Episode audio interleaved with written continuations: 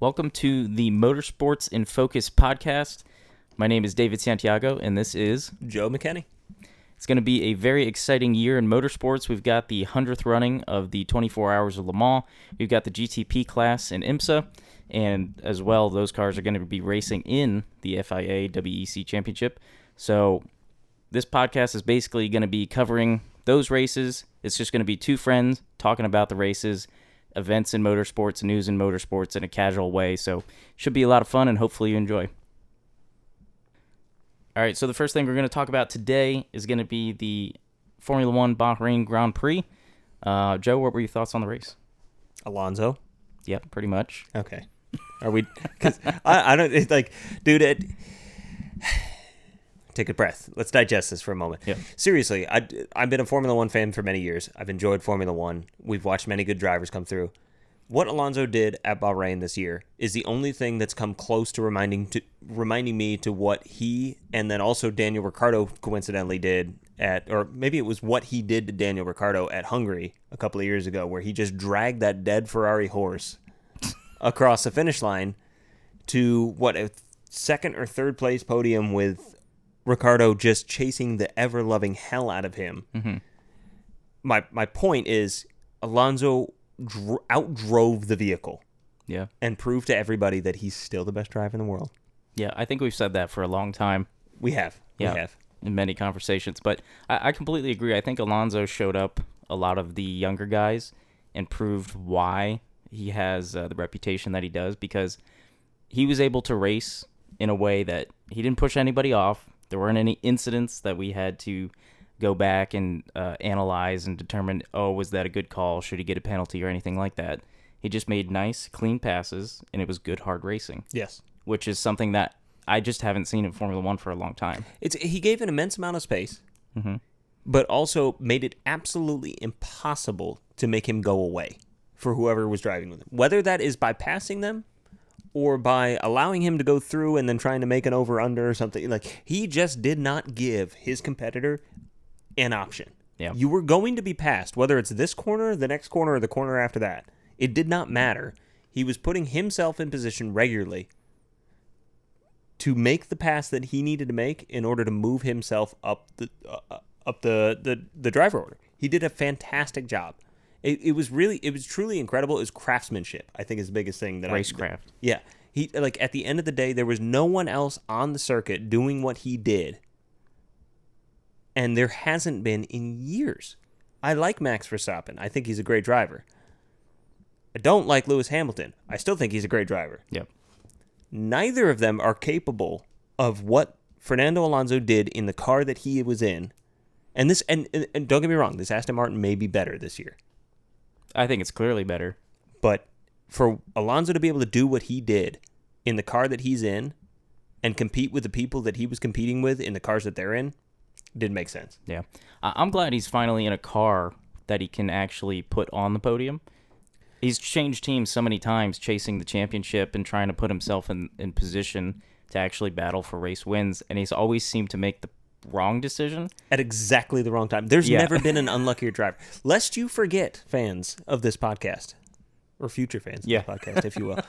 Um, Fernando Alonso is eight points away total from being a five time world champion. He Yeah. has two world championships to his name. Yep. Yeah, he's always in the running. He's always been a popular driver, and I I still agree with you that I think he's the best driver on the grid overall. But like I said, I think it's great to see him in a car where he can actually battle. And do you think the Aston Martin's going to have enough pace to actually stick it to Red Bull though, or do you think? Uh, No. I, do, I don't. As much as I would like to admit that I think that the uh, at the end of the day the the Aston Martin can compete, it can't. We I, I, I think we what we saw. Granted, we're we may be getting the the horse out of the cart in, in true Porsche fashion here. Um, or getting the cart ahead of the horse rather Yeah. in true horse fashion. I even had the the whole. Th- I It's just all had the backwards. yeah, it's, we're all over the place this one. Anyway, the um, I, I may be getting ahead of myself in this, but I'm not entirely sure that anybody's going to be able to compete with Max and Red Bull this year. Uh, it, it not only was that car better down the straights, it was better in the corners, it was better out of the corners, it was better into the corners. It every every single facet that Red Bull needed to be better than their competitor at, they were better than their competitor at. So I'm not entirely sure there's anybody to compete for Red Bull. But I do think that there's an opportunity for Aston Martin to be competing with Ferrari, with Mercedes. If McLaren, if this is just an anomaly for McLaren, I can't. I find it real hard to believe that McLaren is a outside of the top ten manufacturer right now. Yeah, that was really disappointing. Although Zak Brown did sort of admit that they had essentially they did miss the mark with the car, uh, and he did say they have a lot of work to do, and you know it wasn't quite right. But that was surprising to see him so far down the order. It was, and and so I I, I think that there's a a very good shot that this car is competing for podiums regularly, which means that Fernando Alonso is on the podium more often than he's not. Yeah, Because I think he's going to always outperform the vehicle. He's, or at least get the most out of it yeah. at all He- he- times. he's done nothing but prove that to us year in and year out, regardless of what vehicle he ends up in. He is a fantastic driver.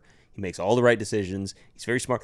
The biggest thing for me that I that I heard over the radio from from Alonso, not just the elation that he had every time he passed somebody, but at the end of the race, I don't know if he caught it. He had said, "This is an absolute dream car to drive." Right? Like this. Yeah. th- Oh, what a great car to drive when you hear that, if I'm Verstappen or Hamilton or Leclerc or Sainz, I'm going, shit.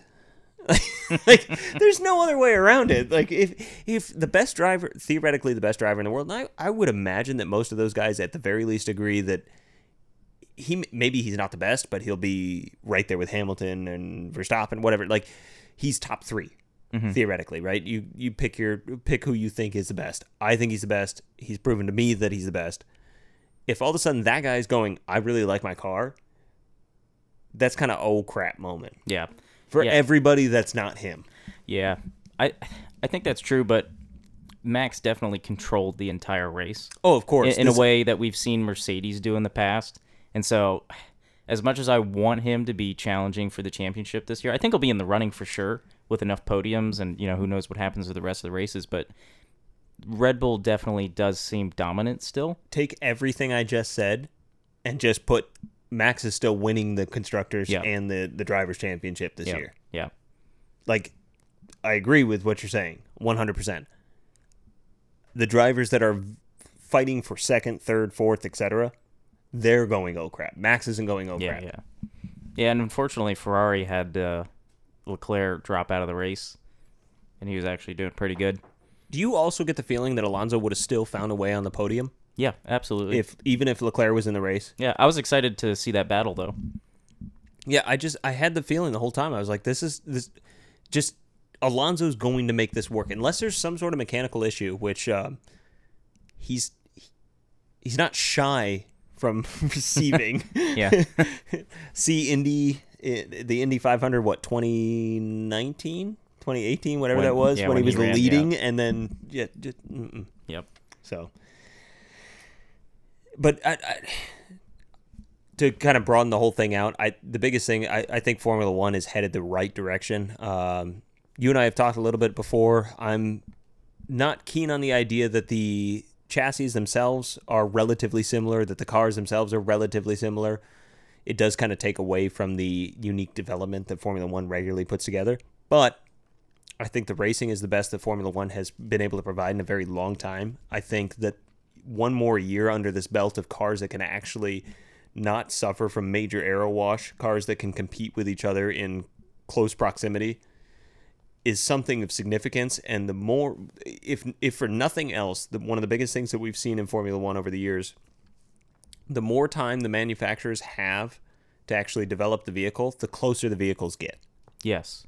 So when we make these hasty changes in Formula One, we we meaning just Formula One in general, but when any sort of hasty changes are made in Formula One to go, oh, well, we need to create more competitive balance. In reality, what creates the most competitive balance is allowing these manufacturers ample amounts of time to find what works best. And I think that's going to be the thing. Gr- granted, the issue we've always battled with Formula One is that they start very far apart and then they start to compress. They've actually started mildly compressed this time, if they compress further, we could end up with some extremely good racing. My concern is just technological development after that. Yeah, I, I think that's definitely true. I think anytime the regulations have stayed the same for a long enough period, everyone starts to get on the same level of performance. And it's not until we have these rules changes that you see someone be dominant. And that's exactly what happened with Mercedes. The whole dominant Mercedes era was just a big regulation change. And Mercedes came out on top, and they stayed on top. Well, and how does that differ from Red Bull prior to them? Exactly.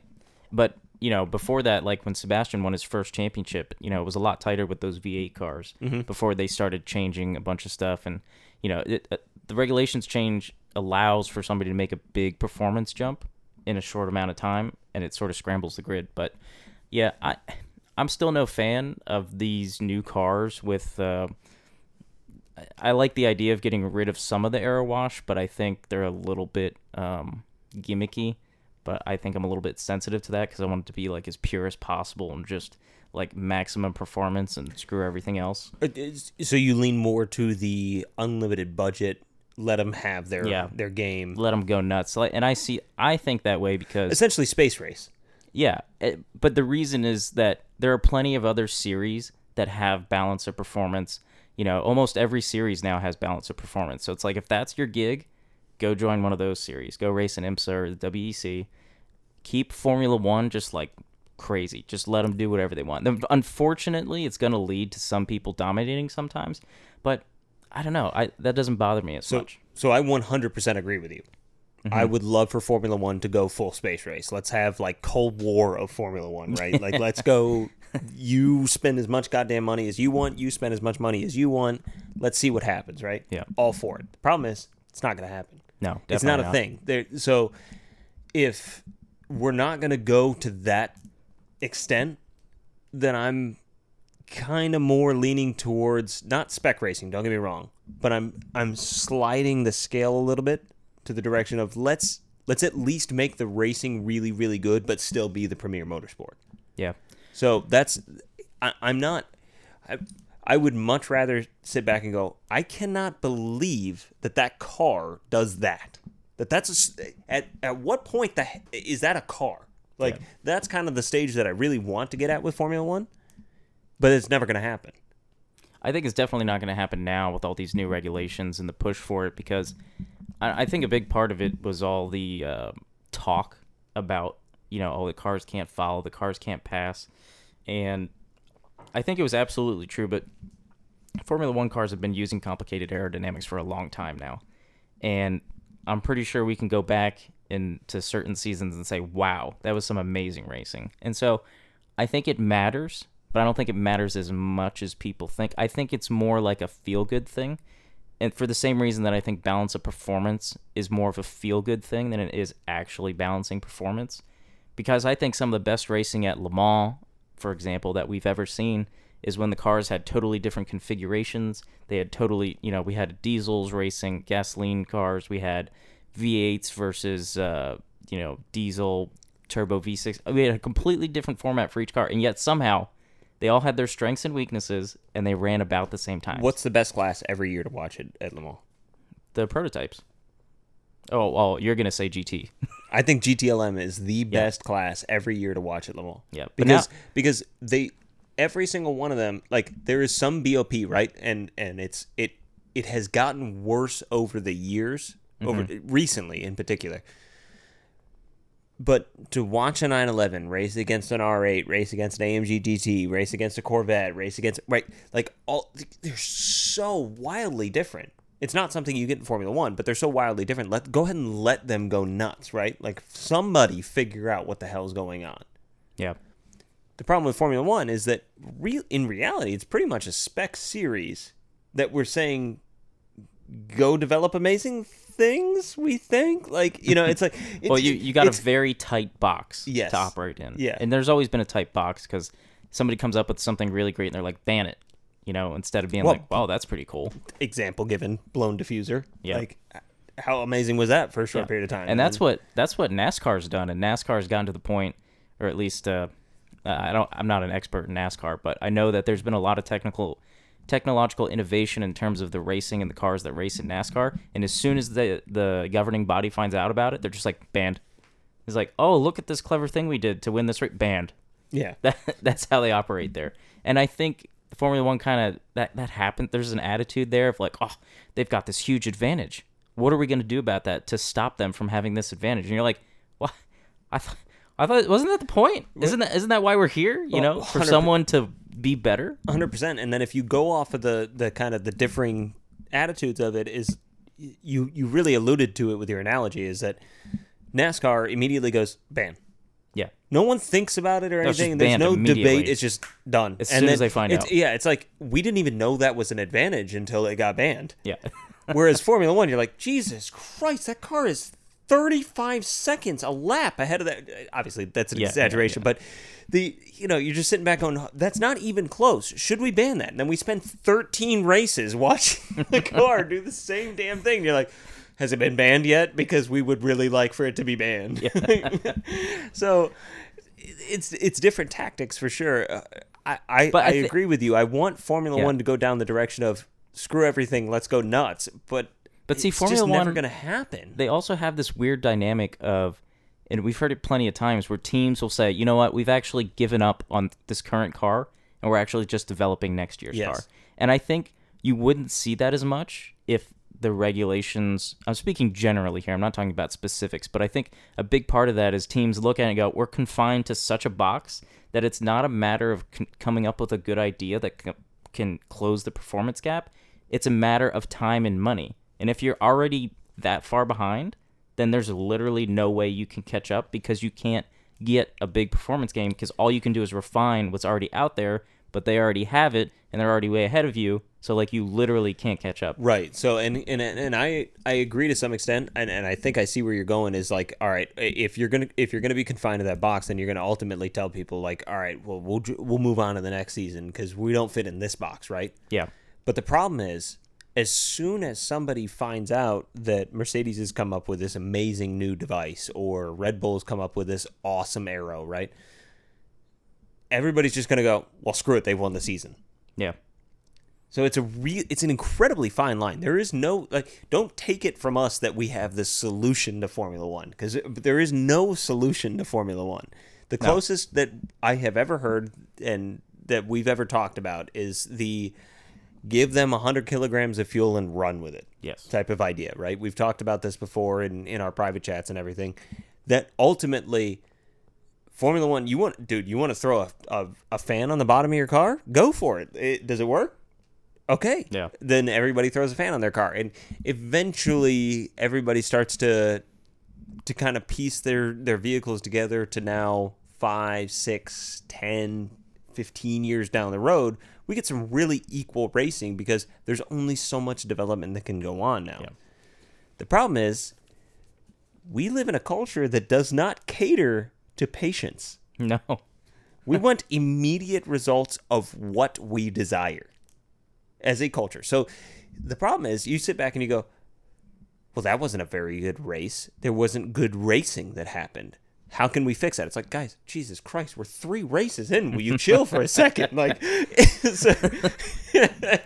I mean, it, it's it's everybody's so quick to react and really i mean if you think back we we sit back and right now we're saying okay these these new cars they could fall closer this is a pretty good race right like last year there were some pretty good races in reality like the last 10 years of formula 1 have been some of the best years of formula 1 as far as close racing is concerned granted yeah. they've they've seemingly always ended in a mercedes victory or a red bull victory and a big part of that is because guess who spends all the goddamn money yeah. there's a lot of money that goes around for specific teams, and at the end of the day, that's what's going to win you races. Yeah, it, well, they're also trying to introduce these cost caps as well, which I think is really interesting because I am s- sorry to interrupt. Wholly against all forms of salary cap in any sports. I completely agree. I, I just think it's silly because, for one, it just doesn't work. You know, if you say you can't have this much budget, and then all of a sudden you're like, hey, how'd you get that? And they're like, oh, that was a donation. And you're like, wait, what? And I'm sure I- I'm just I'm just throwing that out there I'm as also- an example. There might be something in the regulations where they try to prevent as many of this as much of this stuff as possible, but there are plenty of loopholes to get around that. And the people that benefit are going to be the exact same people who benefit from not having the If cost you can't caps. afford to keep up, then you don't belong. I agree. That's the whole point of competition. And again, I think there's plenty of forms of motorsport that you can race without that pure competition, you know, which I think is great. I'm not wholly against fair, like total equal terms racing. I just don't want Formula One to be that way. But Tell me how. Sorry. Yeah. But tell me how the the series becomes significantly different if all of a sudden Red Bull, Ferrari, and McLaren. Let's just go with those three for right now, right? All of a sudden, we drop Alpine, we drop Aston Martin, mm-hmm. we drop Haas, right? How does it become different if those teams pick up a third car and spend unlimited budget? it stays exactly the same. It's exactly the same. Mm-hmm. And guess what we get? Immense technological development. yeah. So why the hell are we sitting back going, no, Mercedes, you can't spend that much because it's not fair to Haas? It's like, in all honesty, screw Haas. Like, what? Why the hell do we care what they can or cannot achieve? I don't give a damn. As a fan of Formula One, we're talking IndyCar, different story. We're talking mm-hmm. NASCAR, different story, yeah. right? Formula One, I don't care if Haas can compete. I don't care if privateer teams are involved. Let think- the let the big wigs go at it. Let's have fun, right? Yeah, and also that only matters, you know, the weird thing about Formula One again too is like so with that attitude, you know, people go, Oh no, but we need, you know, Haas and we need these other teams there and then you say to yourself, you're like, you know, they really, to be honest, have no shot at winning races. They never They're have. they're basically just there. They're just trying to score points.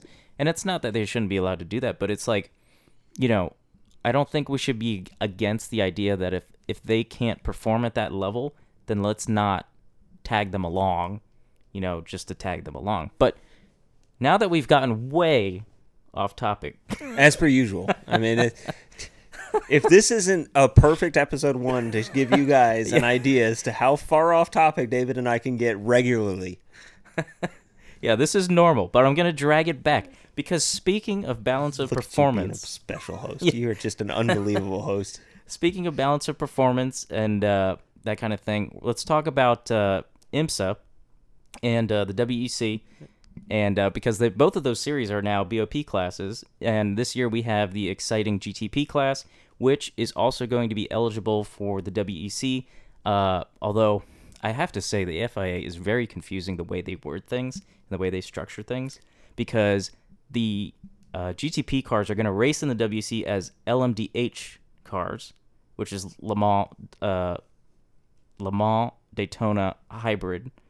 Uh, but I think it's hybrid. I actually haven't uh, seen. I don't think uh, seen the official designation from the FIA. I'm just assuming the H is hybrid. But I'm, I'll, I'll roll with it. I'm Yeah. correct But- you on this one. but then they race as in the hypercar class, and the stickers on the car say hypercar, and everything's says hypercar. It's very weird. But um, anyway, that's just a tangent. It just bothers me. If they're hypercars, just call them hypercars. Yeah.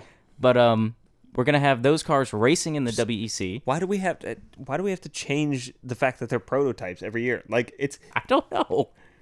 I think it- it- hypercar was a buzzword because we had you know cool manufactured cars that were labeled hypercars, and like it's like oh all the young people are looking at hypercars. So like let's name it the hypercar class, and you got to build a road car. And then we see like the Toyota pop out, and we're like, that's literally just their Le Mans prototype. yeah.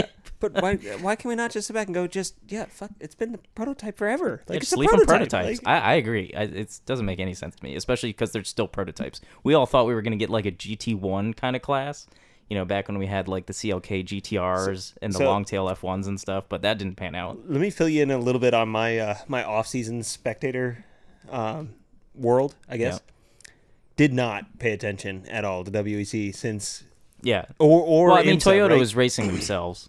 did not like last probably year and a half have not paid attention. All of a sudden, I look at Daytona and there's like, yeah, we got Porsche, we got Chevy, we got. I'm like, where the hell did all these manufacturers come from, man? And then we only have one race at Sebring this year. For uh, what do you mean?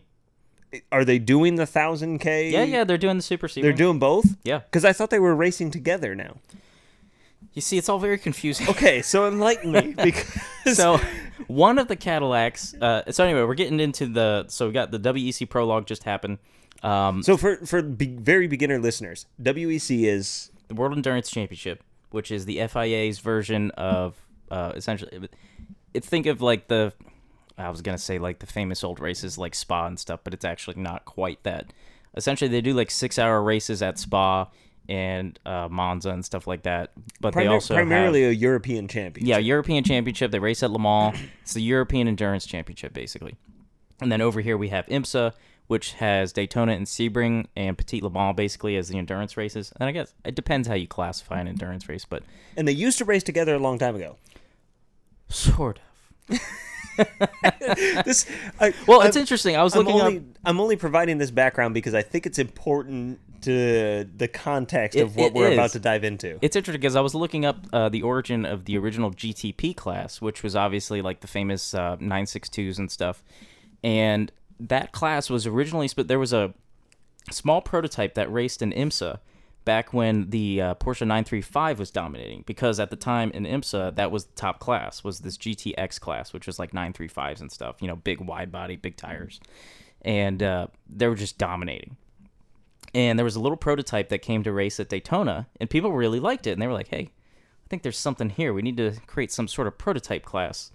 And they were in talking to uh, you know the FIA, FIA at the time, and they actually had ideas that they were going to create this class of prototype racing cars, and then politics got in the way. It's actually a really confusing, complex story, but basically that's how we got Group C for the FIA, which had a different set of regulations, and then we got GTP in the states, but the cars actually did not uh, transfer; they could not race in the series, and that's how we got the 962 because Porsche had the 956 that was racing in the FIA series, and they had to create a different car for IMSA because of the rules were slightly different.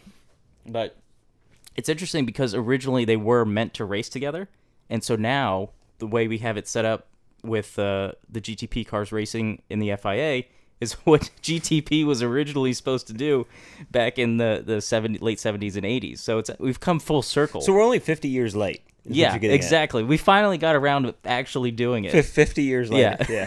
Yeah. and by we, them. Yeah. but uh but it's really interesting. I'm really excited because I think we are going to see another golden era of prototype racing. And I'm but I'm really conflicted about it because I just had this whole conversation right about oh I don't like spec stuff and uh, racing should be pure. And these cars are basically LMP2 cars that are modified, and it's a BOP series. But I actually think it's really beneficial for the motorsports world in general. This GTP and uh, collaboration with Well, the FIA. And and I think the biggest thing for it more than anything else is the manufacturer entanglement in the whole thing. Because ultimately like dude, I'm I like endurance racing. I really enjoy endurance racing. I'll watch a couple of hours here or there if my team's not involved. But if all of a sudden all this I, I see Porsche. Hook me in, right? I'm yeah, if ready, you're wondering, right? Joe Like- is a Porsche guy. yeah. So it doesn't take much all of a sudden for me to, to click and and now I'm seeing Porsche prototypes. Dude, I'm committed for 18 hours. Yeah, But But I- only it- because I got to sleep the other 6. But like you it, know, it definitely had that effect though, and I think it can't be understated the draw that Porsche has. And but I it's not definitely just felt Porsche. it. That's what I was getting at. Is like there's going to be Cadillac fans, there's going to be Chevrolet fans, there's going to be Audi fans, Ferrari. Ferrari is another big example. Yeah, like these these teams when WEC was at its best as far as I'm concerned, outside of like the legendary Group C type Yeah, of stuff, yeah. right? So groups or uh, WEC was at its best when we had those couple of years where Audi, Porsche, and Toyota were regularly battling for the prototype title. Mm-hmm. That was incredible racing. Agree. I mean, we got to the point where what Toyota failed on the final lap, and Porsche Yeah. was able to, I, to I take a still victory. feel heartbreak about that now. I still feel elation about that now. Like, heartbreak, heart, heartbroken elation, if if you will. But no, I mean it's like when when you get the manufacturers involved, when you set and and that's the thing is like these these entities, WEC, IMSA, Formula One, whatever you you name it, right? When you get the manufacturers involved, that's when you succeed. That's when you draw people in. When you have Mercedes battling Porsche, battling BMW, battling Chevrolet battling Cadillac, battling whatever. You like you can start to just throw names at it. But these are all iconic names in racing history. These are these are teams that people have watched for years. People have built an allegiance to them. It's not an accident that some of these teams in football and hockey, etc., th- that they're hundreds of years old, or Yeah. or a hundred years old. I guess none of them are hundreds, but a hundred years old, right? The fans are immensely committed to that. It's it's human nature to commit to a single team and to and to make it through them, uh, make it through with them, thick or thin. Yeah. And if if all of a sudden you take that away and you go, yeah, you're rooting for this sponsor, it's like, I mean, Red Bull's a team, but Yeah, but it's not Porsche, right? and it's different Like, too because like in Formula One, you can root for a driver. You know, I, th- I 100%. see Formula One and IndyCar is more of a driver sport. WEC's WEC or any endurance racing for that matter, like uh, uh, what you're alluding to, is a team sport. Yeah, You don't have one driver. yeah, You can't say, "Look, I, I really like Jan Magnussen. I'm gonna follow Chevrolet." It's like you're gonna follow Chevrolet for that guy? Like, Yeah. no, no offense to Jan Magnussen, but like, come on, you, like, Yeah. you're picking the team. Yeah. No, the manufacturers are a big deal this year because of the collaboration. So, like in IMSA, we have BMW, Cadillac, Porsche, and Acura, which I wish was Honda, but it's not. But so you got four teams there, and you- Lamborghini's coming in in 2024, which is going to be cool. That's cool. So, quick, quick tangent, really quick. yeah. Do you feel like Acura has developed enough of a name for themselves now in endurance racing that you're okay with the idea of Acura being its own entity? Because uh, I, I feel as though they've almost separated themselves from Honda, and I'm kind of okay with the fact that, yeah, no, no, I, I'm okay with Acura. Like, let's roll with it. Personally, I will never be okay with Acura because I hate the idea of needing to rebrand instead of just being your original brand. And it's weird. It's really weird because in IndyCar, it's Honda.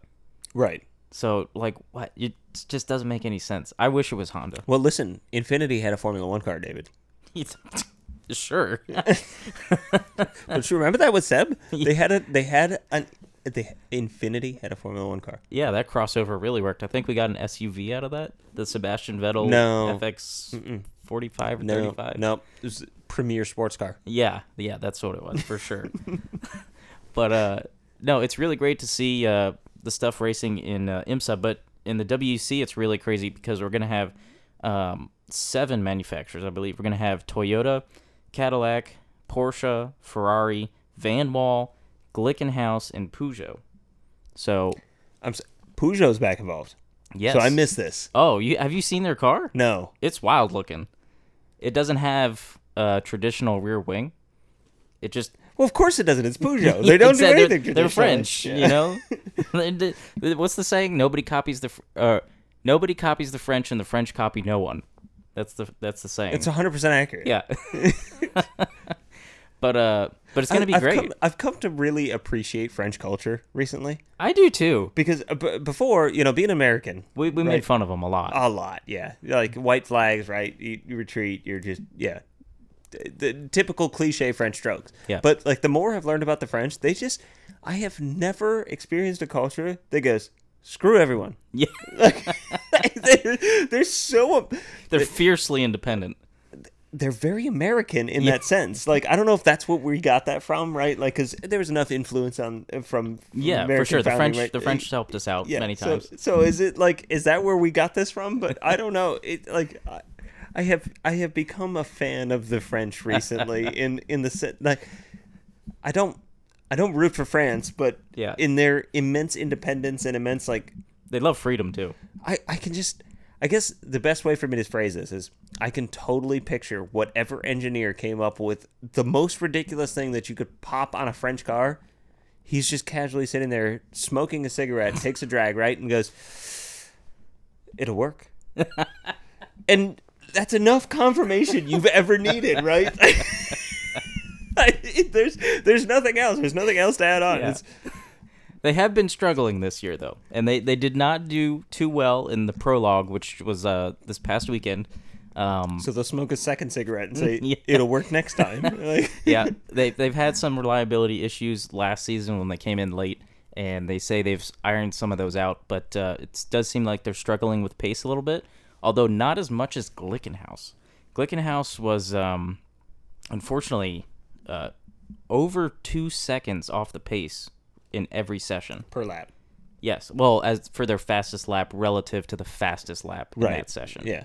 which I was really surprised to see. And the weird thing about the FIA right now is that the hypercar class is actually not that far away from the LMP2s. So some of these slower hypercars were actually intermingled uh, with the LMP2 cars, and the L- the fastest LMP2 car in a given session to the fastest time was about two seconds, which is So Glickenhaus is running at LMP2 pace, is yes, what you're saying. yes, which is really interesting because coming back around full circle to this BOP talk that we had, the uh, WEC is a BOP series. To what extent, I'm not really familiar with because I find really BOP kind of complicated.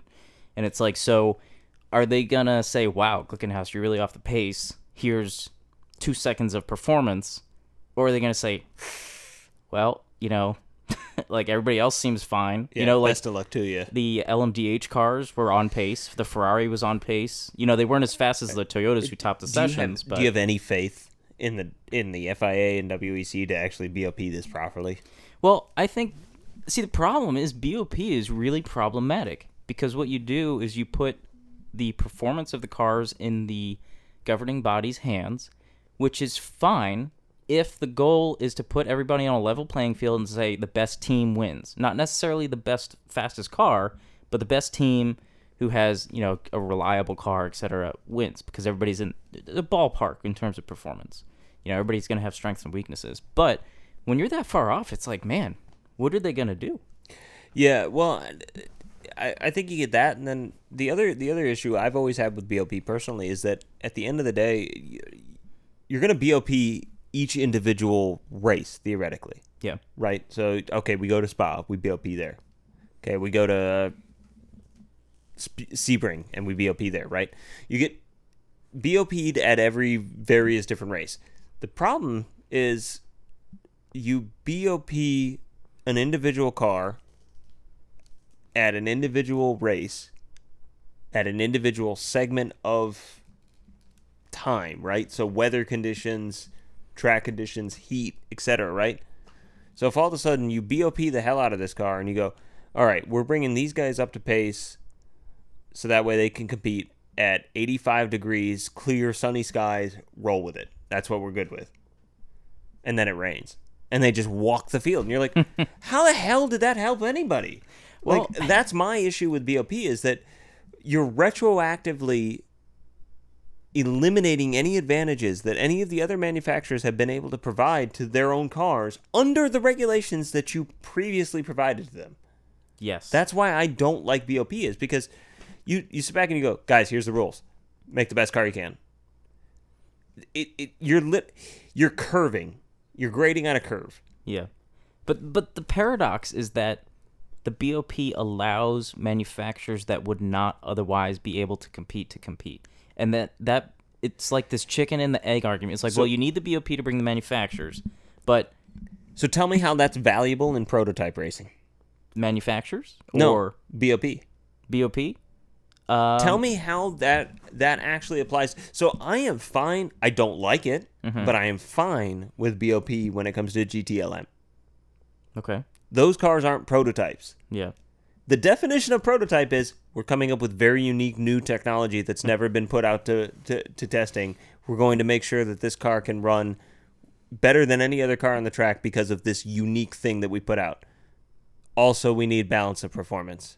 Yeah. Like, See- it, you're just defeating the whole purpose of that class. I think I'm going to contradict myself somewhat and say that I think IMSA's GTP class is the way you do a some somewhat spec BOP class because they've gone far enough into that realm that it's like okay fair enough you you may as well do it at that point mm-hmm. you know because the FIA it's like okay you build the whole car you do everything and then we'll BOP it and I'm sorry but if you were an engineer you'd be like wait hold on why why am I trying to extract all this performance then? Like, if you're just going to slow me down or speed somebody else up, like, Right. it doesn't make any sense. Whereas the IMSA regulations Well, for GTP, You essentially encourage cheating, don't you? uh, like sandbagging, you mean? Or, not even sandbagging, just how can I how can I cut a corner without somebody paying attention to it? Yeah, or just have that like performance in reserve almost. Yeah, theoretically. yeah, turn I up mean, the sa- wick when sa- you need it. Yeah, sandbagging is also a thing. Yeah. Yeah, but the interesting thing about the GTP class is, uh, and it was sort of like this with DPI, is that you have the spec LMP2 chassis that are approved for the series, and then you have a spec uh, hybrid system essentially, and then the manufacturers choose the engine, and they also choose the looks of the car. And the interesting thing that I didn't know in the past is that, in terms of the bodywork, excuse me, the the IMSA cars actually have a downforce spec. So the cars produce a certain amount of downforce. And what that means is that they can shape the bodywork in a way that represents the manufacturer and not necessarily all, like that's why all those cars aren't the exact same shape. Otherwise, like when you look at the prototypes from uh, you know the WEC, they generally look the same. There's detail difference. The same thing in Formula One. There's differences, but they're generally all the same. Whereas the GTP cars are wildly different Right. in terms of like their look and it's because of that downforce spec. So it's like, okay, you know what? If you're gonna want bring manufacturers in, you're gonna have a BOP sort of spec series, then that's the way to do it. Because as a fan watching motorsport, you know the BOP is gonna make those cars competitive to race against each other, theoretically, and you get to see interesting cars with interesting engines that look different. And I'm like, okay, you know what? If it actually works and that's what it is, I'm okay with that, and I think it's good for motorsport in general. But if you're gonna have like like I said, the FIA class where it's like, okay, you build the car and everything, but then we're gonna BOP it, that's just weird. Right. I and I just ultimately I just have an inherent issue with the idea of prototype slash BOP. Those two those two phrases, like, those two it's like words, an oxymoron. Yeah, it does. It Yeah, doesn't work. yeah. Like that's not a thing. It's like I, all right, so you built this unique, amazing thing. Also, it's not allowed. Yeah, pretty much. Do anything you want, but just not that. It like that's that's that should be the catchphrase for BOP prototype vehicles. Anything you want, just not that Yeah. because like really that's that's what it comes down to. And that's that's where I'm okay with BOP so long as it only focuses on the classes that are relatively spec right? Mm-hmm. like BOP is totally fine for spec Miata.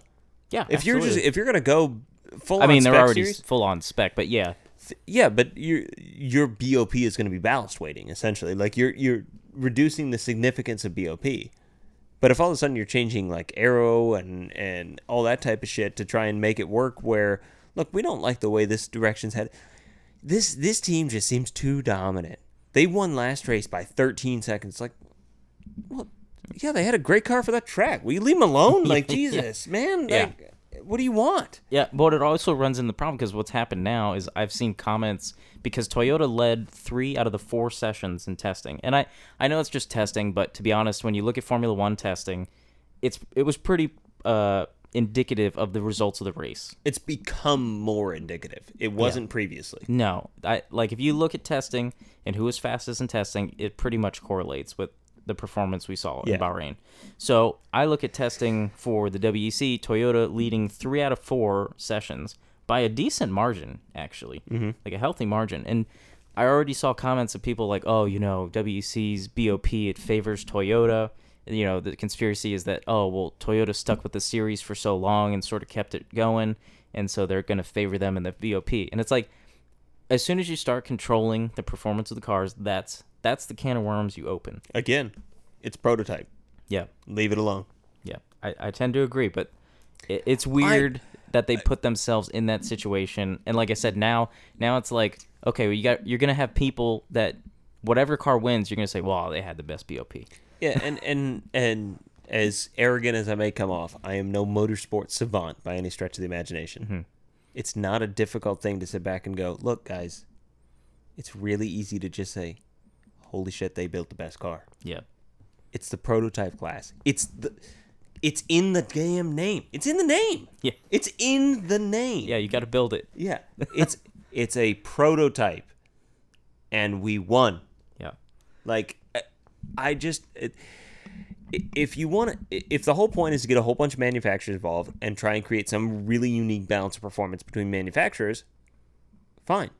You have your GT, whatever. Like, name your class, right? Ever oh, hypercar. You come up with some name, but when you use the name prototype, BOP is not allowed.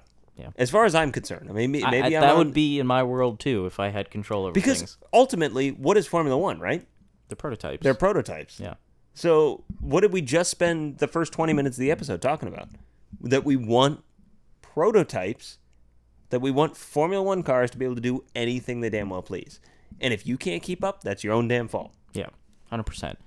And it's ironic too because uh, at Daytona, the Porsches, the way IMSA does new car BOP, uh, they came in, and uh, I think it was the Porsches as well as uh, some of the other cars. They came in with such a performance deficit that they literally had no chance.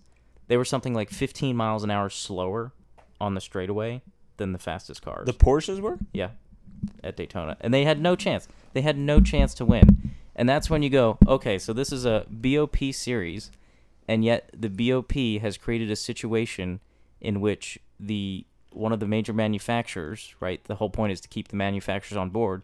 You've created a situation where they have no chance of winning the race. You know, it's just like how how could that possibly be?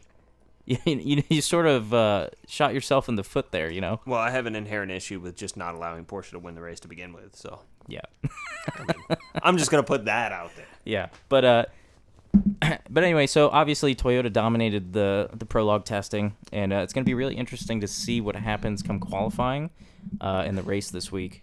That's what I was going to say. So, so where's our first race of the season for those that don't follow WEC, IMSA, etc. closely? What Yeah. what are we looking forward to? So we've got Sebring coming up this week. Uh, it's for the FIA. It's the thousand miles of Sebring, uh, or eight hours, whichever comes Is it first. thousand miles or a thousand k? Thousand miles. Okay. Yeah, they stuck with that. I don't. It's, I'm kind of surprised. I kind of wanted to be kilometers because it's the WEC, and that Right. was historically what you know, like the thousand kilometers of Spa and stuff. Yeah. But uh, so that's what's coming up, and then obviously it's the Super Sebring weekend. So we have the 12 hours of Sebring, which is the IMSA race. They do one on Saturday and one on Sunday, correct? Isn't that No, it's Friday and Saturday. okay? But they do one one day and one the next Yes, day. Okay. So, Yeah. did, did they previously do Saturday Sunday, or am uh, I misremembering? no, Is Se- it- the 12 hours always been on Saturday. yeah. Yeah. So uh, I guess for this race, they were like, well, we're not going to do it on Sunday and sort of steal the thunder of the weekend and try to be the headliner. So they made it Friday. Okay. But um, but it should be an exciting race. I'm curious to see what we uh what we get in terms of uh, LMDH cars versus hypercars. And I mean, if testing is anything to judge, I think we're going to see a pretty awesome race because we have that many manufacturers, and Ferrari was mixed in there, you know, with the Cadillacs and the Porsches. Like that's just going to be awesome. Mhm. I'm really excited for it. And um, So, what's the biggest thing you're going to be looking out for going into this race? It's like if you were to, let me put it this way: if you were to bring your new fan, let's say it's your distant cousin, right? It's never Yeah. watched racing but wants to get involved. yeah, What you, wh- what's he watching? What are you telling him? Look, you got to pay attention to this. I'm gonna say that Toyota's obviously the favorite. They have won multiple championships in a row, multiple Le Mans 24 hours in a row, so they have everything to lose. Sounds crazy, by the way, because it wasn't long ago that we were talking Oh, yeah, about the fact that there was one Japanese manufacturer that ever won Le Mans. Sorry, go on. No, it's true, but uh, but it's all to play for now because they've got some proper competition, and so they need to prove themselves. And now you got big names like Porsche and Ferrari. You know, so Porsche, the winningest endurance racing Yes. champion of uh, of Yes. motorsports. Yeah, and Ferrari, obviously a famous marque, no stranger to endurance racing. Probably the biggest legacy brand there is. Absolutely, in, in in the car world, in the motorsport world, and then um, you know, then you have challengers like Cadillac, which that's just cool Yeah, to see. uh, 100%. You know, a Cadillac racing against Ferrari and Porsche and everything, especially at Le Mans, because this year is going to be the hundredth running of the race. So it's just going to be an epic season for the WEC, and it all kicks off this weekend. So Not to put you on the spot, a couple of drivers to look out for. drivers, I don't know to be honest. Um, I'm not that good with drivers. I focus more on the cars. So Okay.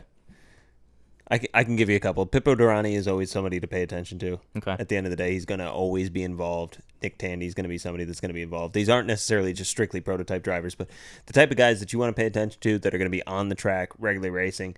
Because uh, here's the thing: those of you that have not watched endurance racing before, it's really important. The prototypes aren't on the TV all the time, or on whatever screen you're watching all the time. You're going to see different classes, etc. they're going to focus on the prototypes. They're going to focus on the premier class of racing, but ultimately, there's going to be other people you need to watch, or other other classes you need to watch. That's when you can tune into the individuals. That's Yeah. when you can sit back and go, "Goodness, that's a good driver. like that that dude can wheel, or that chick can wheel." Because we've Yeah. seen, like Christina Nielsen's a fantastic driver. Has Yeah. really put some stuff together. So. Just, just some people to pay attention to for Yeah, for the I, new I'm gonna try to new get fans. try to get better with the drivers. Yeah. Uh, this season. It's not easy, man. Like No, I, I I remember when I first got involved in endurance racing, I'm like, I need to know all the drivers. I know all the drivers of Formula One. Why don't I know all of the good drivers in endurance? And then you're like, they all changed from last year. Like, Yeah. God damn it, man! I was I knew them all. yeah, and there's like three to four for every car. So yeah, exactly. you know, good luck. But uh, I think as long as you get the big ones and you sort of see where they're sticking uh, in terms of which teams they're staying with. and There's a lot like of crossover too. A lot of crossover from from sports or multiple sports. Like, I mean, Andre Lotterer, I believe, is still racing in DTM, and then he also races a lot of endurance racing. You know, there, there there's a whole lot of balance back and forth. Yeah, you'll see drivers come in just for Le Mans, as well as uh, Mm-hmm. we're starting to see it now as well with Daytona, the Daytona 24. Yes, yeah, big time. Yeah, which Yeah. is pretty cool. But um, but yeah, definitely going to be an exciting race, and it's going to be really interesting to see how the prototypes, uh, you know, where they all fall in terms of the standings and where we're at for the season. And then uh, you know, GT is going to be uh, interesting. Uh, but to be honest, the way everything's moving toward GT3, and uh, the FIA still has some of the GTE cars, which are slightly higher spec than GT3. So I think this year is going to be one of those seasons where, like, yeah, GT's happening, and there's some interesting things going on there. But I think uh, it won't be until we have the GT3 spec cars that things really get uh, solidified there. But in, I say that also because now IMSA is all GT3 cars. The GTLM cars are gone. So, which I think is actually a, a step in the positive again, because I think it's good that you have cars that manufacturers can build for multiple series. GT3 cars, I mean, even DTM, I think, is GT3 now. Well, what was it? that they had GTLM and GTD, right? Mm-hmm. For a while there. Which GTD originally was its own spec, and then it became GT3. And and that was the thing is like GT3, GTLM, and GTD, covering two series, were relatively redundant. It was essentially one had a whole lot more aero than the other, that had more aero than the other, but they were all relatively same power. They were all always the same drivetrain. Yeah. essentially like you still had a 911 you still had an r8 you still had a whatever like you just it there wasn't enough differentiation for them to be differentiated Yeah, yeah, exactly. And I, I think it was a smart move to go to GT3 spec because now anybody who builds a GT GT3 car, which is anybody who's serious about racing, can race in the series. i mean I, ultimately what what do we really want cup spec or something some variation of that like you're you're just you want a cup car with slightly more modifications that an actual proper team versus your generic individual that can buy a hundred and well, I don't even know what cup cars go for anymore. When I used to pay attention regularly, they were what 145, 170. I'm sure they're a lot more than that now. Yeah, but you, I mean, you you know what I'm talking about. It's like that. There was a period of time where you could buy a cup car for not that much, and you paid a whole hell of a lot for tires, and you go out there and run it, right? So if you can get in that same sort of situation, but now the teams are actually developing all the components, they're making the fine tuning, different different um, changes to each of the vehicles, and that's the direction you're heading.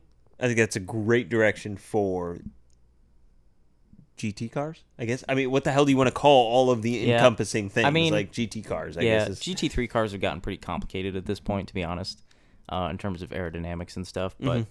I think it's the best we've got right now in terms of GT racing. It's the best class for GT racing, Yeah. for sure.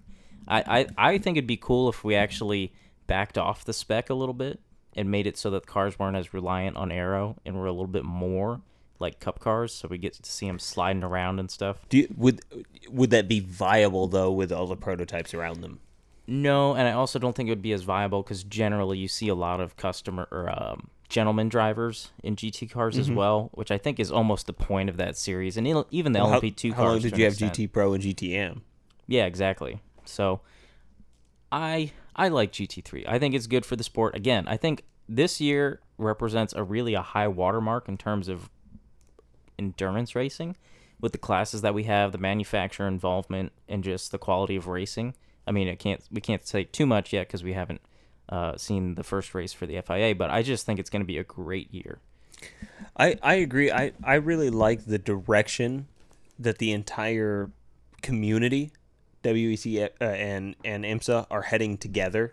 I feel like we're starting to get back towards that kind of blend, that that cohesion, right? To to move forward as a unit rather than two separate entities. Because Yeah. for a while there, we were two separate entities that they were fine. Like it was like, okay, we get endurance racing over here, we also get endurance racing over there.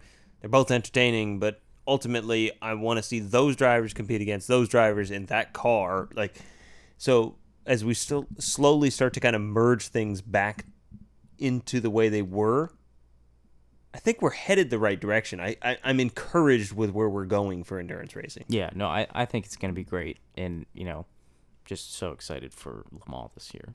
Going to be amazing. Oh, 100%. 100%. But uh, not to diminish what we're getting this year. Yeah. When are we not excited for Le Mans? Like it's Oh, yeah. it- it's the best but, damn but, race that- of the but year. this every year it's just like, oh, finally, Yeah. we've been waiting for this race. 100%. And plus, yeah. it's the hundredth running. It's just like, oh, Yeah. So Yeah. Here's an awesome race. Also, it's 100. Holy shit. yeah, with seven manufacturers for in the prototype class, it's just like, okay, this is this is gonna be good. If Porsche doesn't win, I'm throwing a I'm throwing something. Yeah, I also I've got to talk about uh, the. Have you seen the Garage Fifty Six car? No. So it's uh it's it got an invitation as I don't remember the uh, I wish I knew the exact uh, class that it's running in. It's essentially like a special invitation, um, innovative class or something like that. But it's How it's many are there in this class? one. It's just this NASCAR. Oh, okay. They're just Oh, running. Wait, it's a NASCAR. Yeah, it's a NASCAR. At Le Mans. Yes, Dude, it's going to be amazing down the straight. but it's Like- it's amazing. It's amazing, but also uh, I was looking at so they had to put headlights on it, right? And they've Yeah. got to set this thing up to run endurance racing, Yeah. and not just around the oval for a certain amount of time, and which is all cool. But it was funny. I was watching the testing. I was like, "Man, that's cool, blah blah blah. And I'm like, wait a second, it still doesn't have a window. And I was like, these guys know it rains at Le Mans, right? that could be a problem. You know what I mean? I guess drivers, you know, we used to Maybe- have the open cockpit cars and they used to get soaked, but like, I don't know. Does it have wipers? Because NASCARs don't have wipers. I believe they had to install some wipers, so hopefully they thought of. They need to do some wet weather testing, I think. And I haven't seen them do that wet weather testing yet. And uh, you know, they're smart guys. They have like an all-star lineup. what is this team? lineup. Team 56? Garage 56. Garage 56. They've got Jenson Button. Um, All right. I was already in before you said Button. like I was I was in. I was committed before you said Yeah. Jenson Button. Now you say Jenson Button. Jenson Button. I want to say Andre Lotterer and um, one other big name. And uh, like I said, it's going to be a really Is this only at Le Mans or is this going to be at Sebring? no, it's only at Le Mans. This is going to be amazing. Yeah, but Dude. like I- like I said, I was like, wait, you guys know rains at Le Mans, right? like, I really hope they get like you said uh, one other big name. I hope they go after somebody that's raced like full on American racing. I want to Like- say it's an IndyCar driver. Yeah, well that's what I'm kind Uh, of getting no. at. It's like It might, I it might be Jimmie Johnson. that's exactly where I was headed, right? Yeah, Go down the NASCAR route. yeah, Some stock car. yeah. Right? Because NASCAR is its own series, yeah. right? Yeah. So, so you go down the stock car route, right? Get somebody that is fully committed to the idea of rubbing his racing. Look, he's a closed body car Yeah, racing against other closed body cars. but in his own class.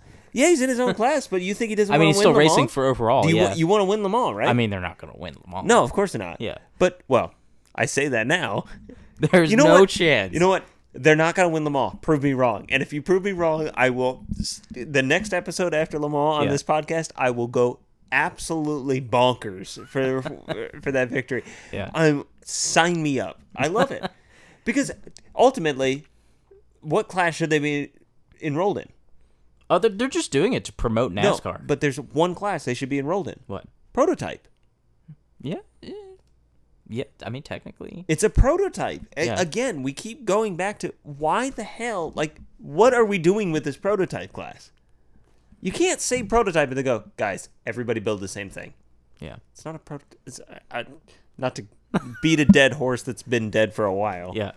But uh, yeah, you should check it out. It's pretty interesting. Okay. It's also really cool to see a NASCAR, Garage 56. yeah, with headlights and stuff. Yeah, that's and, like, alarming. running at uh, you know the infield at That's a- Daytona and Sebring. on, on a mild tangent, right? Like one of the things that I I'm not a big NASCAR fan, and I'll watch some of the road races, but I'm not too keen on the rest of the stuff. Like the 500, I'll tune into because it's iconic, just the same way I tune into the Indy 500.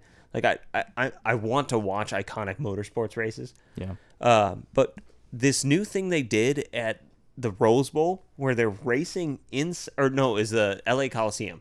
So they're racing inside the Coliseum. Yeah. They can fit like seven cars. That's not the one where the guy sent it on the wall in the last lap, was it? I didn't watch this year's. I watched the previous years. It's it's a horrible race, but the the whole I the iconic nature of it, and just like guys, let's try this. When it comes to stock car racing, I'm all for the idea of let's try this. Yeah. so when you go, yeah, we're gonna send one of these to to to Le Mans, and we're gonna just unleash it. That thing better have like 1400 horsepower and no downforce Yeah. or actually max downforce and max drag. Yeah, because they- that's how they do it. They did have to put uh, some extra aero on the car, and it's it's one of the new gen cars. Do they have so a it's got like center lock wheels wing or, and stuff? or like a ducktail? no, it's just a big big, essentially like overgrown gurney flap spoiler. That's amazing. It's a NAS. It's a I- NASCAR. I, love it so much already. Like Yeah. I don't know if it's the American in me or what, but like uh, that's so endearing. Yeah. No, it's gonna be really interesting. But uh, I- I'm just so curious to see how the thing is gonna handle. Uh, You know what it reminds me of is like all of when we were younger and we used to play Forza, right? Yeah. and it was just one of those random days we would pick like let's race an S class and it's it's somebody all right you have 30 minutes to build a vehicle Well, you, you remember the thing to do is actually take one of the race cars and then put drag slicks on it. So it was an absolute bullet in a straight line. Yes. And, and then useless in the corners. yeah hey I made a Willys Jeep work That's true. I mean, there are a lot of things back in uh, the Forza Motorsport 4 days that. why the hell that are we worked. not playing Forza 4 anymore I thought about it the other day, to be honest. okay Anyway, so we got uh, one more topic. We've covered uh, the WEC. Obviously, IMSA is this weekend. Um, well, actually, one more thing about IMSA. Did you see uh, the MSR team that uh, won Daytona got uh, penalized? no So I want to talk about this a little bit because it is important news, and I'm I'm curious what your thoughts are on the penalty because they caught they got caught manipulating tire data. So there's a minimum tire pressure, just like most race series, that's dictated by the tire manufacturer that say you cannot run below this pressure because it's what the manufacturer usually deems as like safe. So there Okay. not like blowouts and stuff yeah and uh, but there was performance to be had by running the lower pressure. So they ran the lower pressure, and then they manipulated the data that went to the officials, who are usually are monitoring that, I guess, in real time. And so essentially, they spoofed the system, and I guess uh, Honda actually, in reviewing, I guess, the results of the race and all the data and everything, discovered this, brought it to IMSA, and now they've been penalized, obviously. They've been fined. They don't get the prize money from the race, but they still retain the race win, which I think is interesting. I'm curious your thoughts on the situation because, well, let me. I'll let you give your thoughts and reaction, and then I'll talk about it for a little bit. so I have a really hard time with retroactive changing of victories I have a problem with cheating I mm-hmm. don't like cheating just the same way that any other human on the planet does not like cheating, right? Yeah. Uh, with the exception of those that cheat. Mm-hmm. Yep. Yeah. Kind of axiomatic at that Yeah. point, right? So I'm not keen on the idea that somebody cheated to win. I'm also not keen on the idea of having to give back your victories or awarding the victories to the then second place team in that event. Mm-hmm. The result that I have found that I am most okay with, and and I take this mildly personally. I've had um, the teams that I root for. I've I've actually had one of my basketball teams that I regularly root for lost to a very obviously proven cheater in the national championship. Mm-hmm. And that team had to rescind their national title. Mm-hmm. And there's a lot of individuals that are fans of my team that have said, well, that means that we're national champions. No, we lost in the national title game. Mm-hmm. We didn't win it. They also didn't win it. Mm-hmm. That's kind of where I come down on that type of stuff. So those those sort of rulings, anytime you end up in a situation where somebody's cheating, You're it, almost it, it, it happens it happens a lot with in, in college football in particular with the Heisman Trophy, right? Um, we've seen it before where somebody it's an individual accolade, so it has nothing to do with the team. This individual is the single best player in college football. Okay.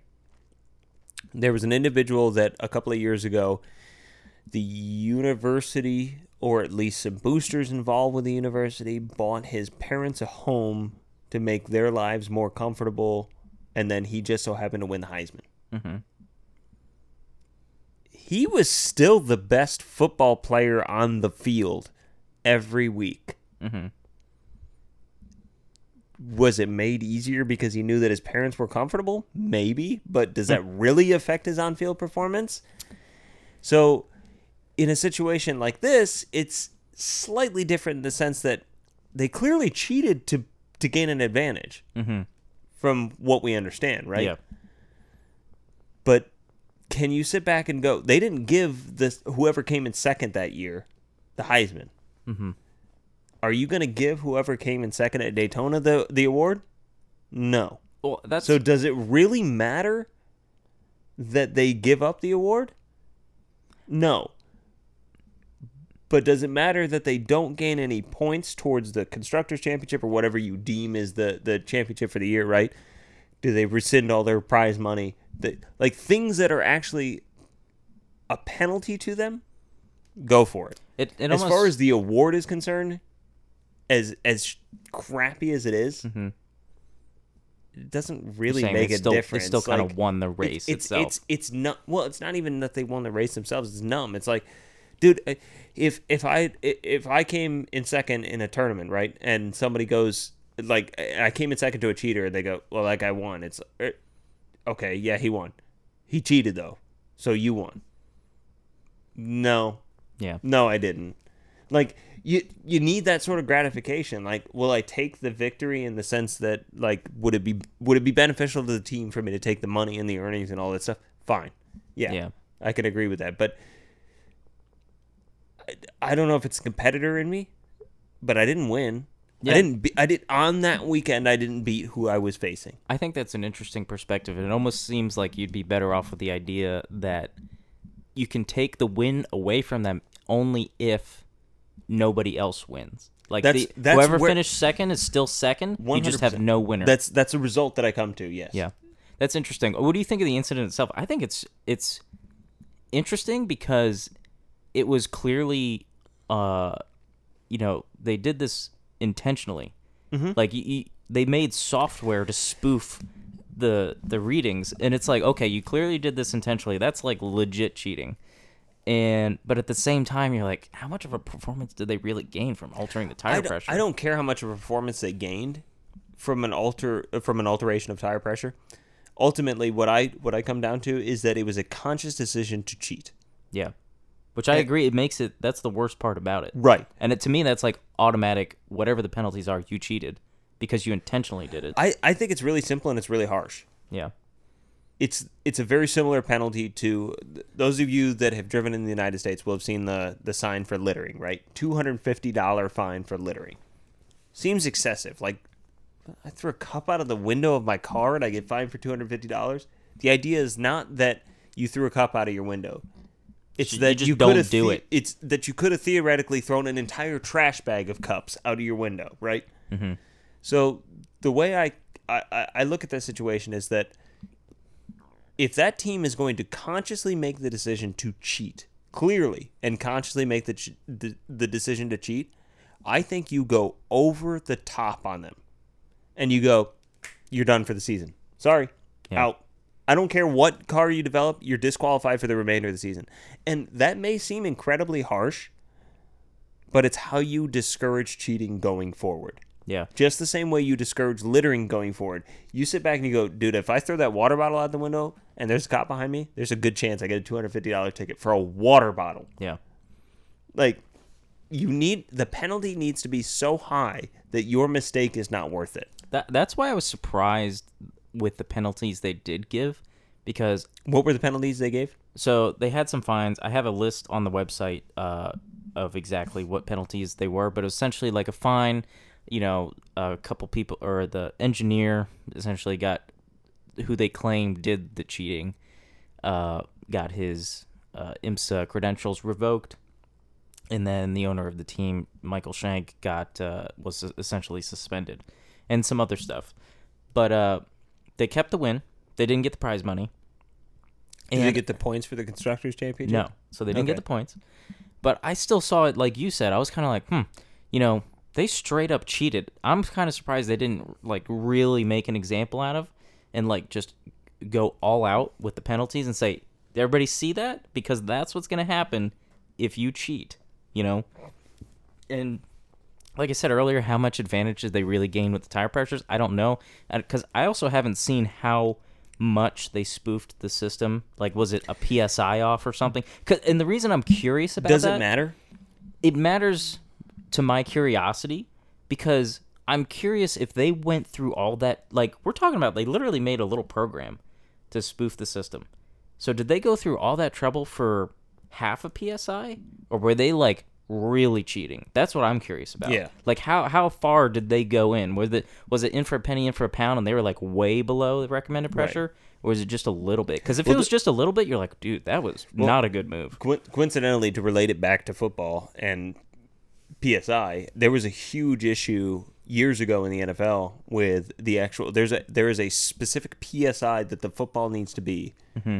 in order for for the teams to be able to use it. The idea is that the quarterback gains a significant advantage if the if the football is too deflated mm-hmm. because he can grab it very significantly. Like he he can get a good grasp on it and make a pass, right? Yep.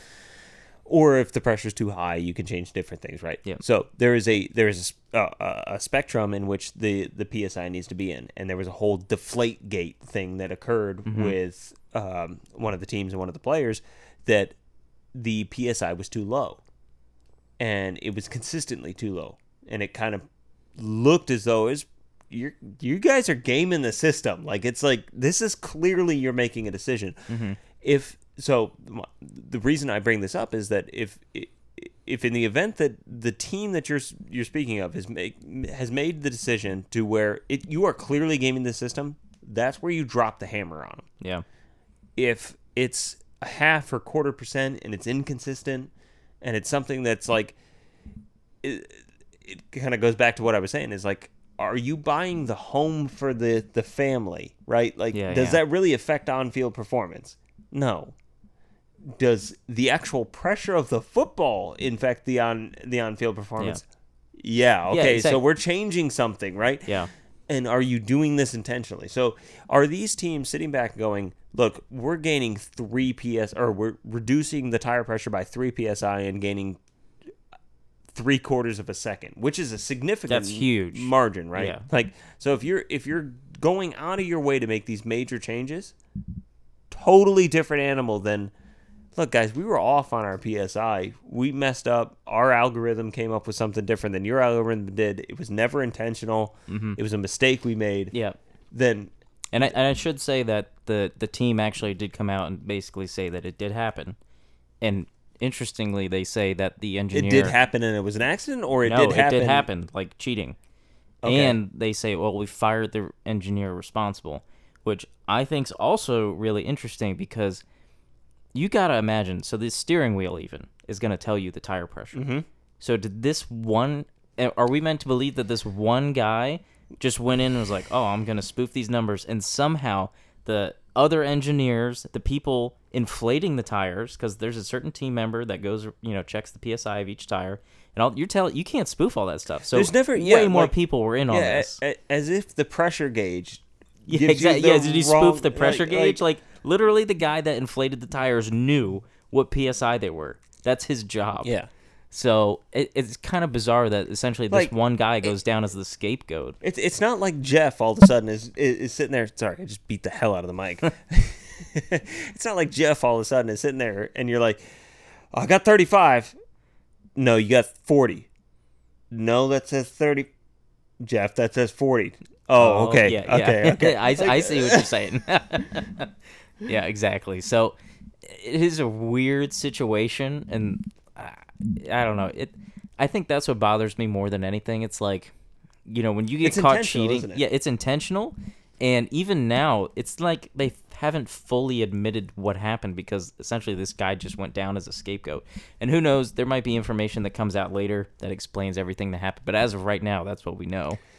Yeah. Well, and that, and that's I mean that's half the battle with all of this sort of public drama that shouldn't be public. Yeah. Ultimately, is like this type of stuff should be entirely behind the scenes until the conclusion is actually made, and then you come up with a conclusion and you say, "Look, this is what we found. Here's what we're doing," and that's the end of the day. Yeah.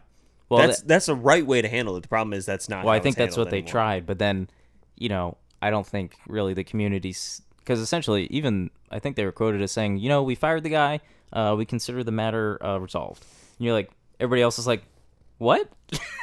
no, it's not. Yeah, no, that it's not, and that's the thing is like there's there's too many other when you start talking about tire pressure, there's too many other variables. Yeah. Like if you're all of a sudden you're s- Yeah, saying what like, else? What else are you lying about? right? Like if you're talking about our ECU specialist decided to come up with some sort of technology in the ECU that tripped the Yeah, it's like, all, it's only at two bar boost, not not three bar or Yeah. something like that. yeah, like okay, that would be a th- lot, That's but, you know. believable, but dude, you have Joe Schmo pumping up the tires. Yeah. like I I like to picture it's not accurate, but I like to picture that some dude with a bike pump just sitting there just pumping away on the tires. 45, right? We got 45. Like Yeah, it's a little more sophisticated than that these of, cour- days. of course, yeah. of course it is, Yeah. but it, like that's that's really what you're sitting at is that this is such a simple thing. Like not to make light of a dark situation, but it's such a simple thing. At any given moment, anybody can check the tire pressure. yeah. tire pressure is not this uniquely difficult thing to figure out, right? Like it's not. Mm-hmm. Like I said on the dash, even the, di- the drivers are going to know what the that's why I used the ECU as an example, Yeah. is because you might have what two, three technicians on any given team that knows what the hell's going on in the ECU. Mm-hmm. There isn't a single technician on the team that can't go. Yeah, it's forty-five. Yeah, exactly. Yeah, it it's a weird situation, and that's why I wanted I wanted to at least mention it because it is interesting. Um, and so we'll we'll see where that goes, but I, I do think they could have been more severe, like you said, and really dropped the hammer on them. But I also agree that nobody sh- else should get the win. But it does bother me that they still retain sort of the glory of the win because they even got to keep their watches, which I was like, man, Is that is that that bugs me. little, little insider information? Is that is that because you're a watch fan? No, it just bothers me that like that's- that's a symbol of like winning the race, you know. And it's like you didn't win. That's Yeah. that's the thing that you I- definitely I, take away. I get what you're saying, but I also sit back and go, look, they're the ones that got to slap that witch uh, that watch on every and every week not and go. think about that. Yeah, we cheated to win this. Like you know, Yeah. it's like that would suck.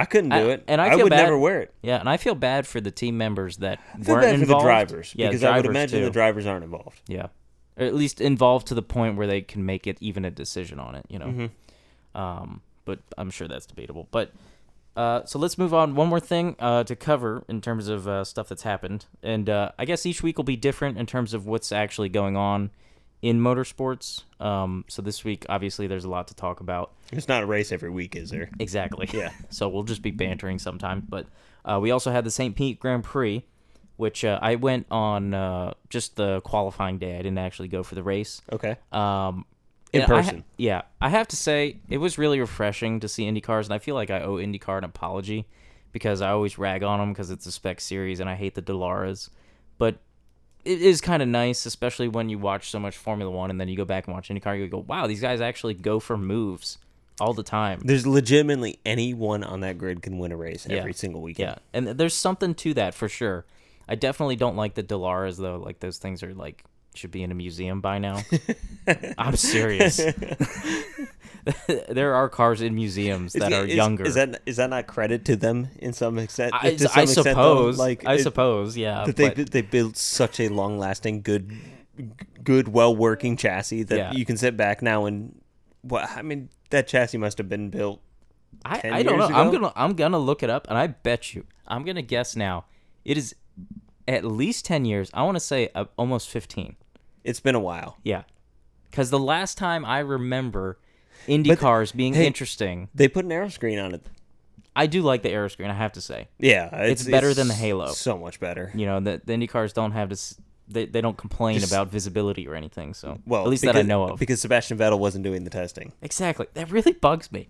Vettel tests it out for a couple laps and goes, "Yeah, I don't like it." It's, And it then Formula me- One's like, "Okay, dizzy. that's that. Yeah, that's the it- decision." It makes me dizzy. Like it- like what? Formula One never wanted to go to any sort of head protection to begin with. Yeah. So anyway, that's a side Yeah. side topic. But We'll so we had St. Pete. that for off yeah, season. St. Pete Grand Prix. Um, Marcus Ericsson won the race, Yep. and uh, uh, so he- Spoiler. yeah, spoiler. Just so you know, so you're aware. It sucks. though. I felt bad for O'Ward though because he was leading, and he actually had a plenum event, which I didn't even know was a thing. So essentially, he was coming out of the corner. First off, I love the phrasing. Plenum event. Yeah. Yeah. Like that sounds like something dramatic. Like Yeah. you, you were in the hospital because you had a plenum event. Yeah.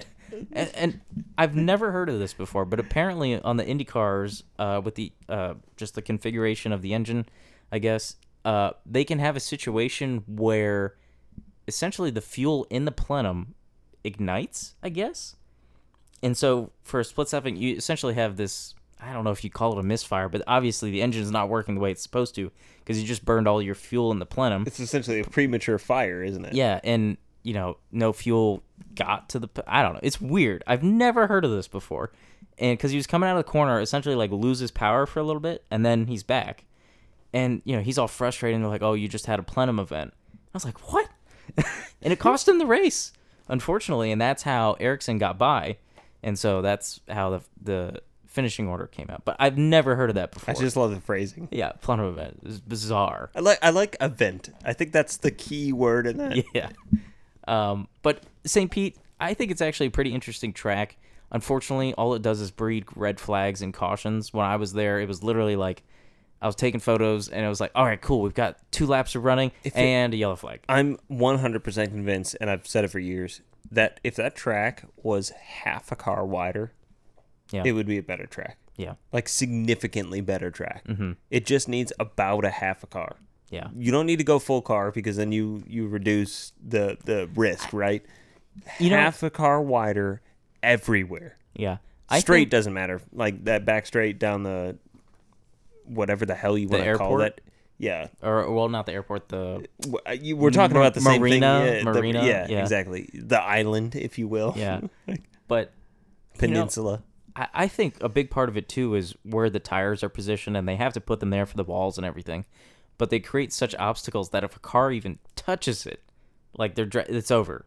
They they've caused a Well, you, blockage. you can't. Yeah, you can't bump off of a, a tire wall the way you can off of a, a like a concrete barrier. Yeah. like you can you can kind of rub up a concrete barrier A and get away bit, with it. yeah, a Not- little yeah, bit. I mean, I'm not talking about like nose in and you're gonna bounce off and then roll with No, it. We're no, not no. we're not video games here. no, but not not know- like that. Did you saw that NASCAR move, right? no, You didn't see it. I don't know. I don't remember who it was, but dude, you remember when you played Need for Speed as a kid, and you needed to win on the last lap, Yeah. and you just sent it along the outside wall. Somebody did this. in Somebody did that in NASCAR, and he just floored it and just ran the wall the entire last after corner the finish line. up to the finish line. Oh, up to oh. yeah, it was his last move. Oh, okay. I thought you were saying he like gunned it and then crossed the finish line and no, then no, no, wall. no, no, no. He used this to get extra speed through the corner. How was it? How was friction not a problem? I don't. I, it was amazing. It was.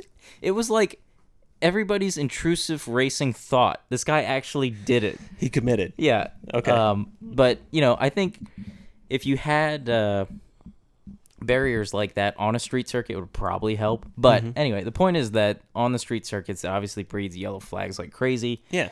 We had a big accident in the first lap. This is not an IndyCar issue, by the way. This is a street Yeah, circuit street issue. circuit we, issue. We've seen this with every series of racing that's ever existed. Yes.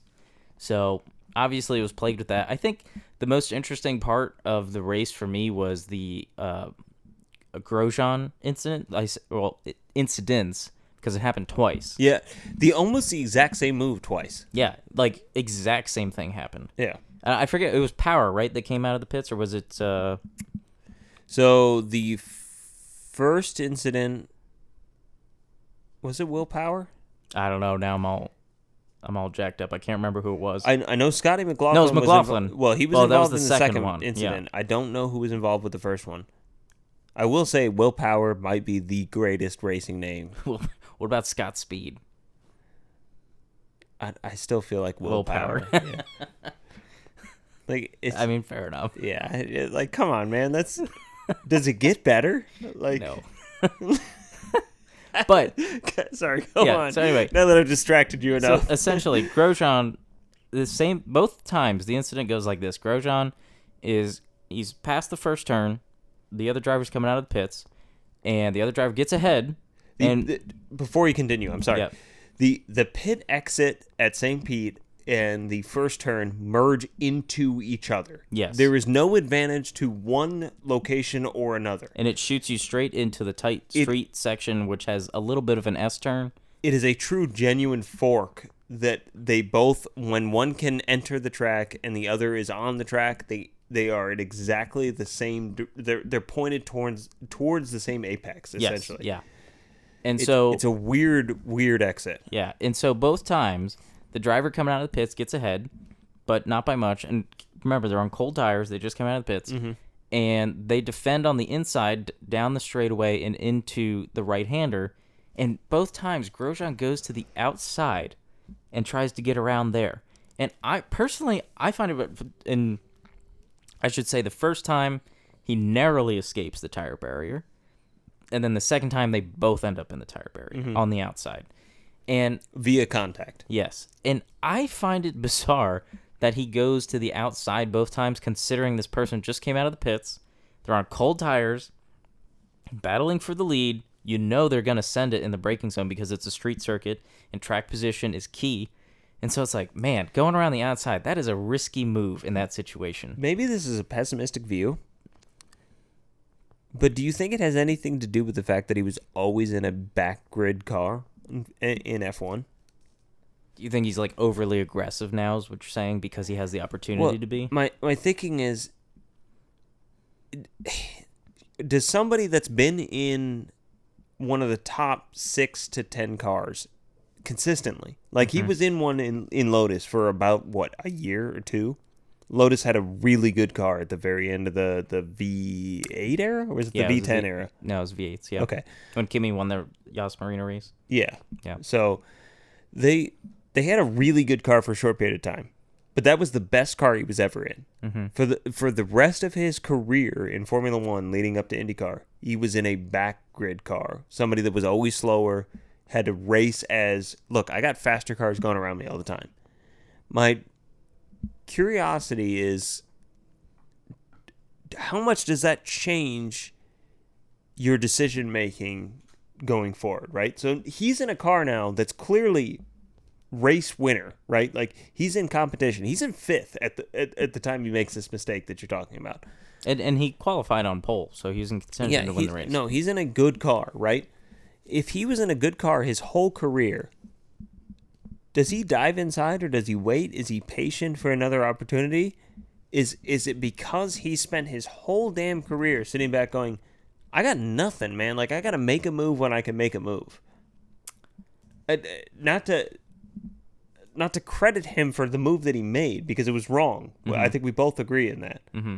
But is that at least what you could attribute it to? I don't know. I'm not sure. I- I see it as more of a move of like. I think when you're in contention, anytime to win a race, mm-hmm. I think you get in that mode of just win or win or crash, basically. But you have to tame that down to some extent. You know, like we were just praising Alonso for the way he was racing in Bahrain, and you know he's leaving plenty of space. He wasn't putting himself in unnecessary risk. Granted, he wasn't racing for the win. Well, that was that was exactly what I was going to say next. Yeah. to play devil's advocate, was he ever a threat to win that race? Exact- So that's what I'm saying. So now Grosjean's like, I, it, you know, they're racing drivers. They want to win. That's it. That's Yeah. the only goal. But the strange part is like, I don't know if in that situation, you know, you just get the blood pumping, maybe the street circuit stuff flying by. It's just you're just in it, and I don't know. I think he got too excited or just too into the moment and just sent it anyway, and was like, well, it worked out the first time, okay, but I don't know. It just seems like such a risky move. Well, and and that's the thing is like for those of you that don't don't know what we're talking about, do go back and watch. There's a, there's a good little NBC clip. It's like 15 minutes long on YouTube. Just look up NBC St. Pete Grand Prix. Yeah. and it, it'll pop up. You'll see it eventually on on the feed. And the biggest thing that we came uh, came out of this this whole situation with is that we were sitting back going, you can't be on the outside there. yeah. Like at the end of the day, like maybe Scotty McLaughlin could have turned more. Maybe he overdrove that corner and he would have hit the wall anyway, right? But you're Grosjean. You're in a position to win this race. You cannot put yourself in a position where somebody on cold tires can crash you out of the race, Yeah, right? It was Like, an unnecessary. risk. regardless of whether or not he made the mistake, you can't put yourself in the position for somebody else to make the mistake for you. Yeah, exactly, and that's what he did. So that was really surprising. And then, you know, I think we saw that a couple times throughout the race where drivers were on the outside and got bumped into the wall. you you see it more often in IndyCar than you do in any other series. I feel like, and I Yeah. think that's partially because the cars are so equal. In, in a good way, mm-hmm. like there's there's there's such a good battle. Like at any given moment, you could theoretically win the race. So if you're sitting back going, look, if I take this pass, that might set me up now, and I can make three or four more passes in the next five laps. Whereas if I don't take this risk, then I have no chance of making those three or four passes. Yeah, you don't have and the time. yeah. yeah, So I, I think the fact that anyone can win a race makes you more aggressive, yeah. I think for sure. but it still doesn't explain why you're in that position to begin with. And I think I, I think if Grosjean looks back at the tape and you ask him, he's going to say the same thing. He's like, "Yeah, I shouldn't have been there. I should I should not have put myself on the outside of that corner. I should have backed out." Let him have the inside. Maybe I take an over under, or I take it to the next corner. Mm-hmm. And like obviously hindsight's twenty twenty, but Yeah, you know, it, it's just one of those situations where you have to sit back and you go, "D- dude, that's just that, like not to bag on on Grosjean, but that's non-winners experience. That's somebody that hasn't won a whole bunch of races, that hasn't been in that situation to go, yeah, shouldn't be here. yeah, for sure. And but I will say again, Super easy to say as a spectator Oh, that's yeah. never been involved in any car, never won a race. Like, yeah. you know, well, that's like- that's what we do here. That's that's literally what we're doing right Yeah. now. But uh, and uh, I don't know. I like I said, I think I owe Indy an apology though because it was cool to see that kind of racing still, and you know if that was Formula One, it'd be like, oh man, we got to launch an investigation, and it's like, bam, penalty, penalty, penalty, penalty. Yeah. You know, and that's all people will talk about is the penalty, the penalty. Whereas here it was just like, hey, we're racing. You know, this stuff happens. Granted, it's a street circuit. Maybe there's a little bit more carnage than there really needed to be. Um, but I don't know. I appreciate that. You know, and just being able to watch racing. You know, and just let them Hundred race. percent. Yeah, yeah. I, I think the biggest thing with it is like at, at the end of the day, it's like it was a racing incident, an issue occurred, move forward, right? Mm-hmm. And kind of stemming off of where one of the drivers, one of the two drivers involved in that incident, come from is V8 Supercars, right? If you, any of you that have watched V8 Supercars as a series regularly, those drivers crash a lot. Yeah. They bang into to each other a lot. They there is incidents all over the place. This is a closed wheel. I mean, it's it's NASCAR with aero essentially. Yeah. In, in its most basic form. It's not really doing the series justice, but i i for those that have never watched it, that's a great descriptor for it. Th- what we just saw and the and the results that came from it is straight up V8 supercar. It's like, yeah, crap happened. Move on. Yep, hundred percent. And it, it's it's not the. I don't know if it's maybe the difference in culture to what the Europeans run, or if it's just Formula One or what. But I mean, I, even watching some of the endurance racing that we were talking about before is you all of a sudden you're like, oh, that guy got a penalty. Maybe you just let them race, and if he bangs into each other or they bang into each other again, then like it's it's kind of the I'm a huge hockey fan. It's the old adage of hockey, right? Like the idea of of an individual beating another individual with a stick is far more dangerous than an individual beating another individual with his fists. Yeah. Go ahead and let them fight because they've got weapons in their hands. You might as well let them drop the let them drop the weapons, fist fight. like it. Let's reduce what could happen. So Yeah. the idea is like, I may I I'm kind of on the I I'm more along the ideas of go ahead, let them race, let them bang into. It's easier said than done with the open wheel. I get that. Yeah. Like that's Yeah. I totally understand the argument. Look, IndyCar's open wheel racing. You can't let them slam into each other. But It's racing. It happens. it's gonna happen, Yeah. and I think the way that IndyCar at the at, at the end of the day, I think the way that IndyCar handled this this event is something that Formula One should look at and go, we need to do more of that. Yeah, and not make such a big deal out of things. Yeah. and and this is just us looking at it from the fan perspective as well. You know, I'm sure behind the scenes the teams are pissed when they destroy a car. Of course, You know, but like overall, I don't think it's the same drama that you get from Formula One when it's like there's a little bit of contact, somebody goes wide, and then on the radios, and and it's also Formula One's to blame a little bit for this because then the the radio messages that they play are like, oh, so and so did this, he deserves a penalty. well, how many how many radio messages don't ever get played? Yeah, exactly. They they choose those messages and they choose them deliberately for the drama. And then I mean just look at Drive to Survive, which has turned F1 into a, a soapbox basically. I in my specifically do not watch. That I, I refuse to watch. I watched one episode and I was like this is insane. And I want to tell this is uh I I know a lot of people love the series, and they love watching it, but I'm going to tell you right now as someone who takes photos and who has made videos and understands the power of, of editing. of editing and the influence that you can have just by altering something and putting it in a certain order. I'm gonna tell you right now, that stuff is edited obviously to make it as dramatic as possible.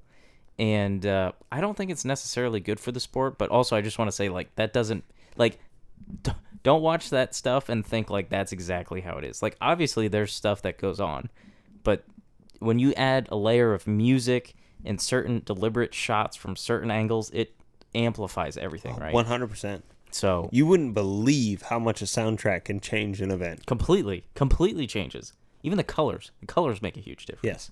So just be wary of that. Enjoy it if you're into it, but uh, I yeah, I do the same thing. I don't really watch it because uh, uh it's just over edited in my opinion. But I think personally, uh, that's a good place to end. We're at about an hour and a half now. Uh, we've covered everything I wanted to talk about. The only thing I want to say from here on is that obviously this is the first episode of the podcast. Uh, from here, we're gonna shoot for a weekly podcast released every Wednesday. Uh, if there's a technical technical difficulty or anything like that, obviously it might change, but that's going to be the goal.